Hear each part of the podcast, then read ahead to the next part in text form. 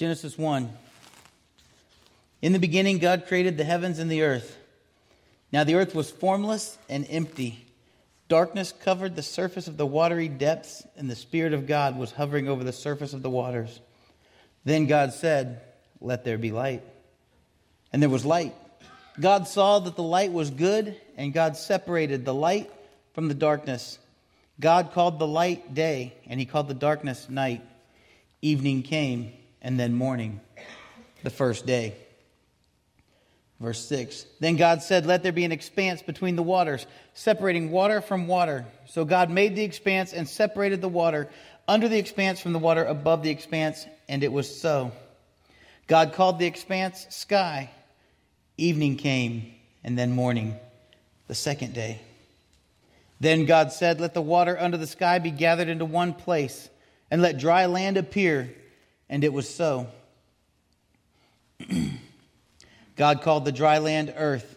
He called the gathering of the water seas, and God saw that it was good.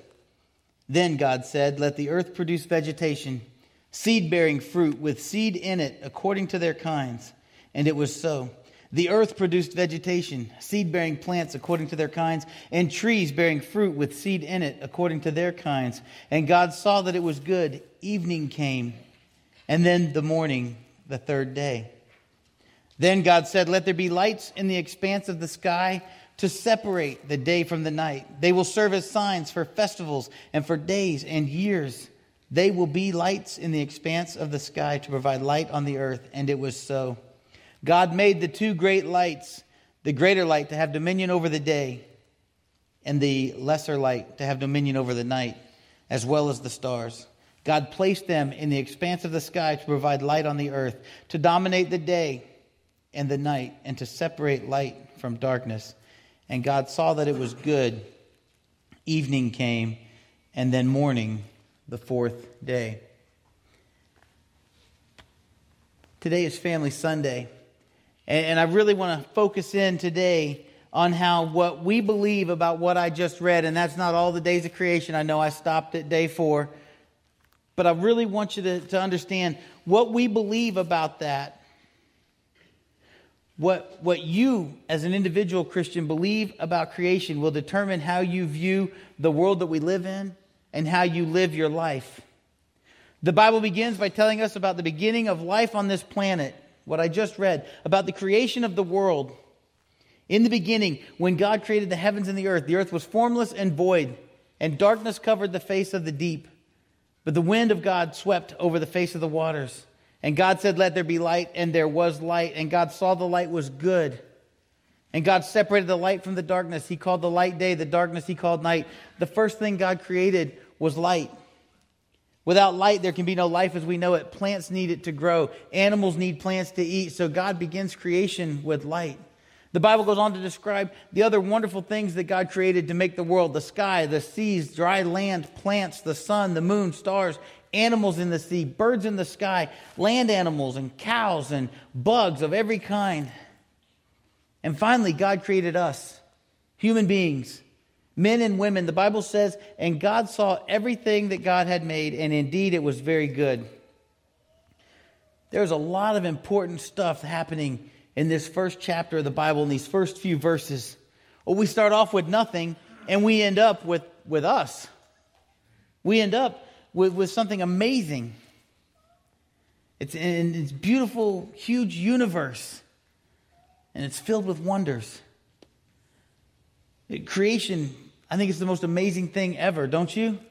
It, it's awesome, it's miraculous, but, but in a way, the creation of this wonderful world shouldn't be surprising because it started with something. It started with someone, it started with God. The book of Genesis begins with possibly the most important words in the Bible In the beginning, God. Creation. All of life begins with God. He's the one who created it, He is the creator.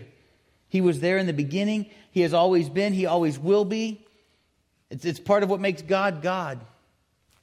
As we get started on this today, I want us just to give our thanks to Him. Will you pray with me?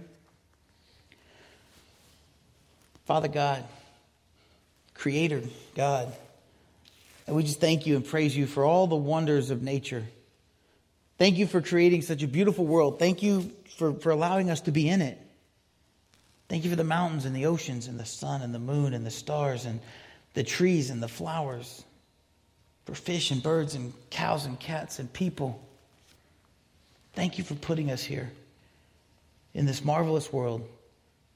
And thank you for always being here with us, now and forever. Amen.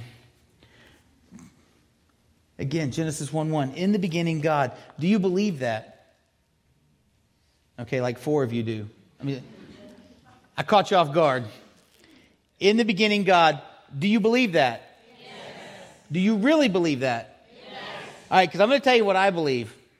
I believe that what you believe about creation will determine how you view our world and how you live your life. That's what I believe. And since you all said you believe that in the beginning, God, this is going to be great. Because the Bible says that. In the beginning, God. But the problem is, science says in the beginning, goo. See how that works? Science says that out of this little speck of dust that was floating around, bang, everything showed up. Bible says in the beginning God, science says in the beginning goo. Almost everything. You see, the Bible says that. And when you, when you, when you go with in the beginning goo, it comes from nothing, and everything shows up.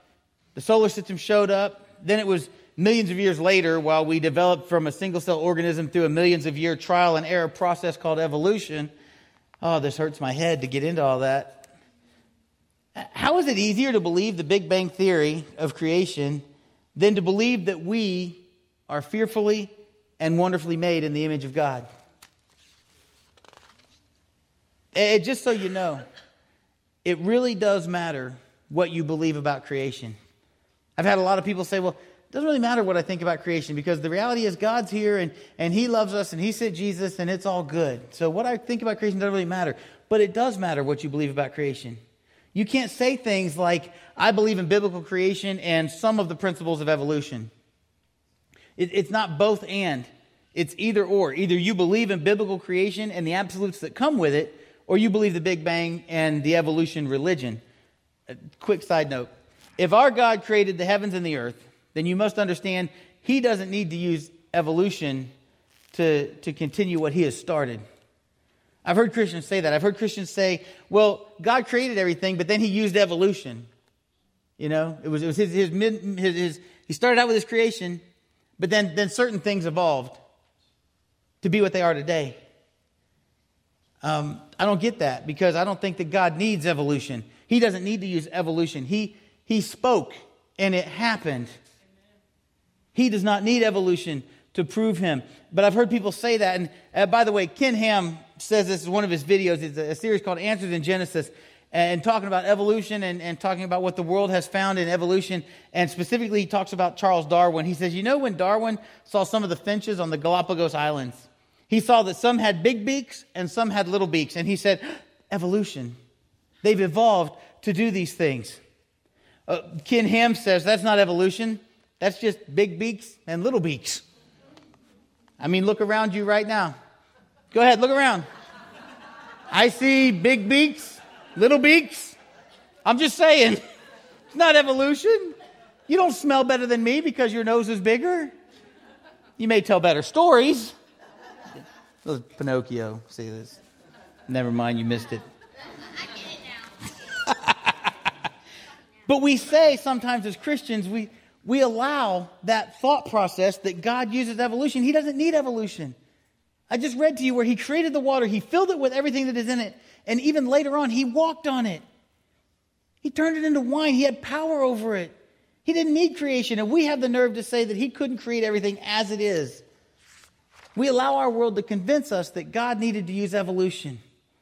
And then we have the Big Bang Theory, which, by the way, that whole theory was coined by Sir Fred Hoyle.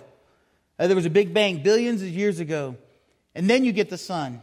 Then you get the earth as a hot, molten blob of nothing that finally has to cool off. And, and, and, it's interesting to me, the Bible says that the earth came first and was covered with water, and then the sun came on day four. So if the Big Bang is right, then the Bible is wrong. But you said you believe this, right? Amen. I just want to make sure I'm not wrong yet. So if you believe that God used evolution, if you believe the Big Bang Theory, you're saying the Bible's not true or that it has some flaws. I'm here to tell you God's word is infallible. There are no mistakes here. There are no loopholes. There are no contradictions. It says the same thing today that it said for over 2,000 years. But for some reason, instead of saying, by faith, I will believe God's word, more and more Christians today are saying, by faith, I will believe man's word. How can man know? Now, as a matter of fact, in the book of Job, God says, Where were you when I laid the earth's foundation? Tell me if you understand. That's Job 38, verse 1. But we don't understand. None of us were there. We weren't there to see God create the world. But we know He's the one who made it, even if we can never fully understand how He did it.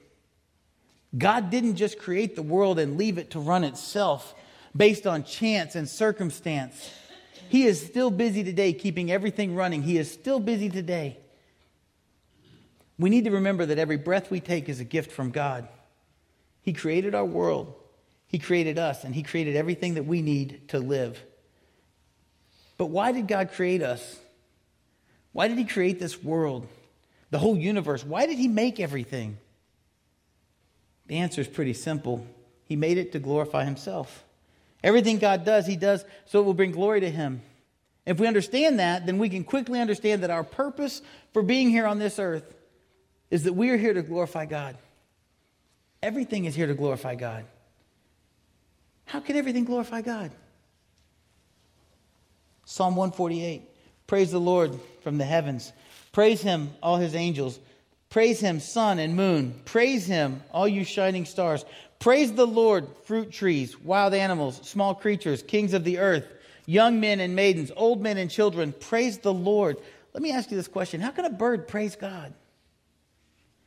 How can a bird praise and glorify God? By doing what it was created to do. By building nests, by singing, by laying eggs. How can a rock praise God? It doesn't do anything.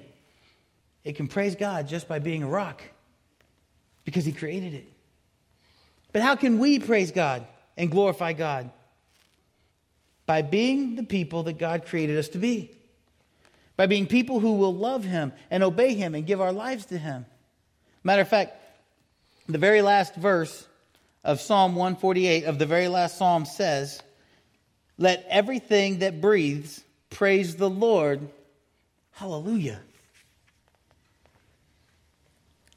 Praise God with your life today. I want to put a nice bow on this because uh, this can really get overwhelming when you start looking into science and creation and, and all these different things, and as it goes back and forth. Um, but, but if you believe in biblical creation, what I just read, if you believe in that, there's some things that you need to cling to. Because when we believe biblical creation, we will have some absolutes in our life. I, don't want, I want to show you something. First off, Right over here. It's one of my most prized possessions. It's beautiful. It's beautiful. What is it? A motorcycle. What's it made out of? Legos. Just over 1,500 Legos to be exact. Looks like a lot of work there. There's some real detail happening. You're probably wondering who made it. I did. I made that. Not someone else, me.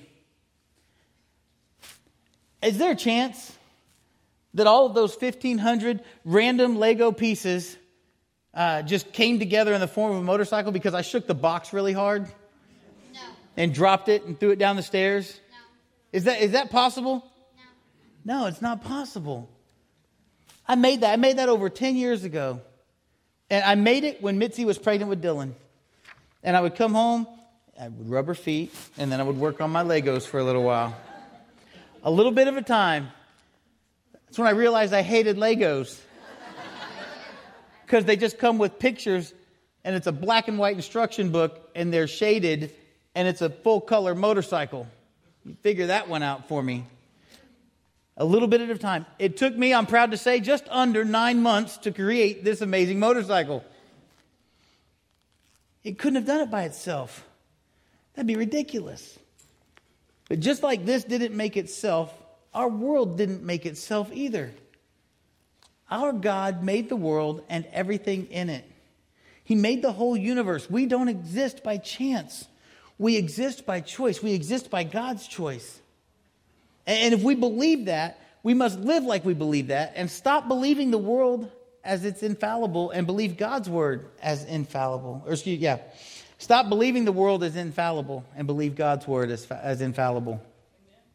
Case in point is this you believe in evolution and millions of years, then that means before Adam and Eve sinned by disobeying God, that there was death. Okay? Because the whole thing is God created. I just read through all this. God created, God created, God created, and He said it was good. All right? And we know that God is good and that God doesn't like things like sin and death and evil and hurt and destruction. And so things were good until man messed up because of woman, but that's a whole other sermon. I'm kidding, ladies. I'm just kidding. Man, that, they didn't take that one good. Sin happened. Poor judgment. All right? And with that sin followed death. Death didn't come before sin. Sin came and then there was death. But if you follow um, evolution, excuse me, if, if you believe evolution, how old are fossils? Holler it out. Somebody holler out. How old is a, how old is a fossil? Very good. We, some, some fossils are said to be 280 million years old. That's way before Adam and Eve. That means death was before what God created was good. That doesn't make sense to me. It can't be. There was no death before Adam and Eve disobeyed God. He created everything, including them, and said it was good. And it wasn't until after their sin that death enters the world. But when we begin to compromise something that simple from the creation story, we will actually begin to compromise other areas of Scripture and other areas of our life as we continue on the, word, the, the road of compromise. We actually, when we start to buy into that, we start to undermine the authority of the Word of God. If God's Word is true, and He is the absolute authority, and He makes the rules, here's the point. This is why what we believe about creation will determine how we view our world and our life. When you look at things like this, the meaning of life.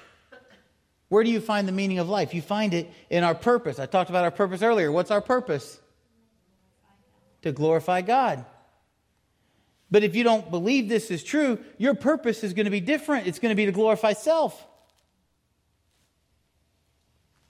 The standards that we set for our families will shift. When you don't believe this as true, the standards that we believe about marriage will shift what we understand about the laws that we have coming from the Ten Commandments and six days of creation and all of God's authority, those things will begin to shift. And if we're going to accept millions of years of evolution, that means that man is the authority. When, when you're going to accept Darwinism and these other theories of evolution, you're giving man the authority over God. And eventually, that leads to lawlessness Lifestyles change, behaviors change, things that weren't acceptable are acceptable. Our standards begin to shift about what is acceptable for our viewing and our reading. We begin to accept things that, that, like abortion, is just a common trip to the doctor's office. When we bring up young people in the church to believe that it's okay to interject man's authority over Scripture and over God, by the time they're in high school, they will begin to use man's ideas to interpret their morality. Wait a minute. That's already happening today, isn't it? We're already doing it. Our country is already doing it. The definition for marriage is open for what feels right. Things like abortion are becoming justifiable, even in churches, even amongst Christians today. Brothers and sisters, we are raising up a culture, even in the church, we are raising a church culture where so many of us have allowed man's ideas to reinterpret Scripture, and we aren't taking the stands that we should be taking. Here's a fact for you only 9% of teenagers today, and this was a, survey taken last year by Barna, or two years ago by Barna, 9% of teenagers today calling themselves Christians believe in absolute morality. 9% when it comes to what's right and what's wrong. 9% of Christian teenagers believe in absolute morality. 10 years ago, it was 40%. 10 years, we went from 40% to 9%, knowing what's right and what's wrong. Man, where did the wheels start to come off in that? I'll tell you where. I think the wheels started to come off in the beginning. Because we transitioned from in the beginning God to allow in the beginning goo.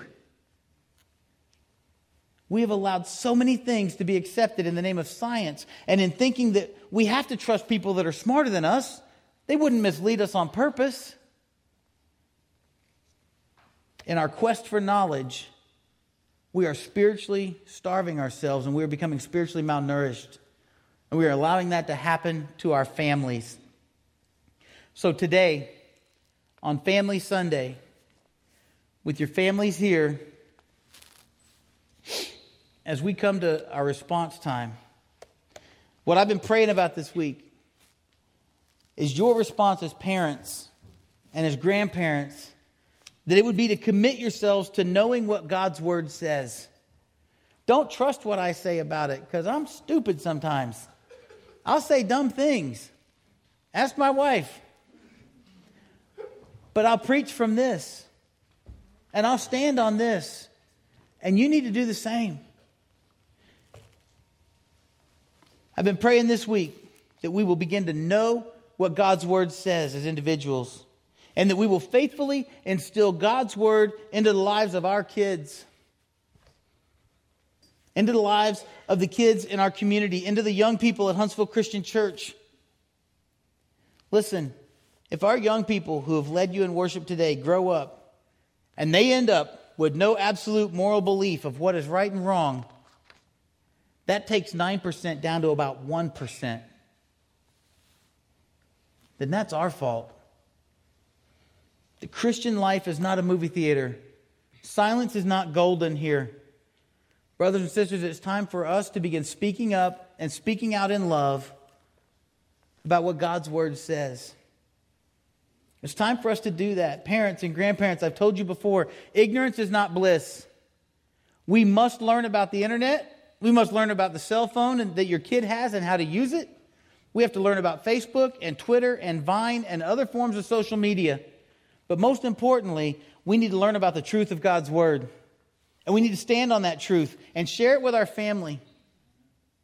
And we need to share it with generations to come. Because if we don't, who will? Today we're going to sing our response song. If you have a response to God's Word, make it. If you're thinking that today is the day you're going to reclaim your family for Christ and you want to you want some accountability or you want some prayer, just come forward. The elders will pray with you um, about that decision. I don't know where you are, but I know this. If you can't believe the first 12 verses in the Bible, that they're absolute, that they're true, that they're real, that that's how it's designed, you're not going to believe and follow the rest of it. It's how we're wired. And what we believe in creation will determine what we do in life. It will determine what we accept from our world, and it will determine where we will stand and where we will fall. And it goes all the way back to the beginning. And remember this as long as you're still breathing, it's never too late to honor God and share His word with others. Right now, will you stand and sing as these guys continue to lead us in worship with our response song?